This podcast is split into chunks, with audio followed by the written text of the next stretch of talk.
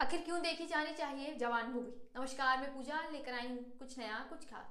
जब बात आती है फ़िल्मों की तो वो एक ऐसा माध्यम होता है जो लिटरेट अनलिटरेट सबको एजुकेट करता है। सबको सोचने को मजबूर करता है। वो केवल मनोरंजन का साधन नहीं, वो सबको सोचने को मजबूर करता है, उनको एक नई दिशा प्रदान करता है। विक्रम राठौर की कहानी में भले इसमें आधार में रख लिया गया हो, लेकिन वो विक्रम राठौर के साथ हर उस व्यक्ति की कहानी को जोड़ रहा है, जो अपने देश के लिए कुछ करना चाहता है जो अपने देश के लिए चाहता है कुछ अच्छा करना, कुछ बेहतर करना, अपने देश का नाम कमाना, अपने देश की हर तरह से संपन्न करना। पर अफसोस, भ्रष्टाचारों के कारण वो अक्सर इसके चलते बुरा ही साबित होता है। वो करता तो नेक है, पर वो नेक की जगह गलत साबित कर दिया जाता है। जहाँ उसके नाम को कोई याद रखना नहीं चाहता है, उसे मुफ़्त में मिलती हैं सिर्फ़ गालियाँ।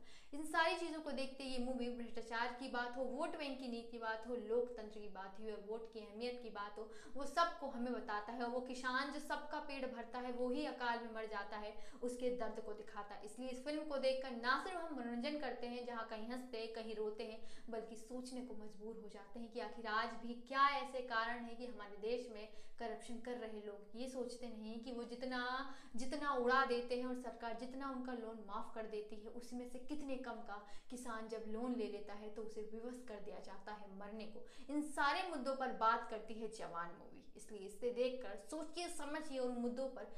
थोड़ा करिए विचार कि क्या सही और क्या है गलत। किसका है आज जनाधार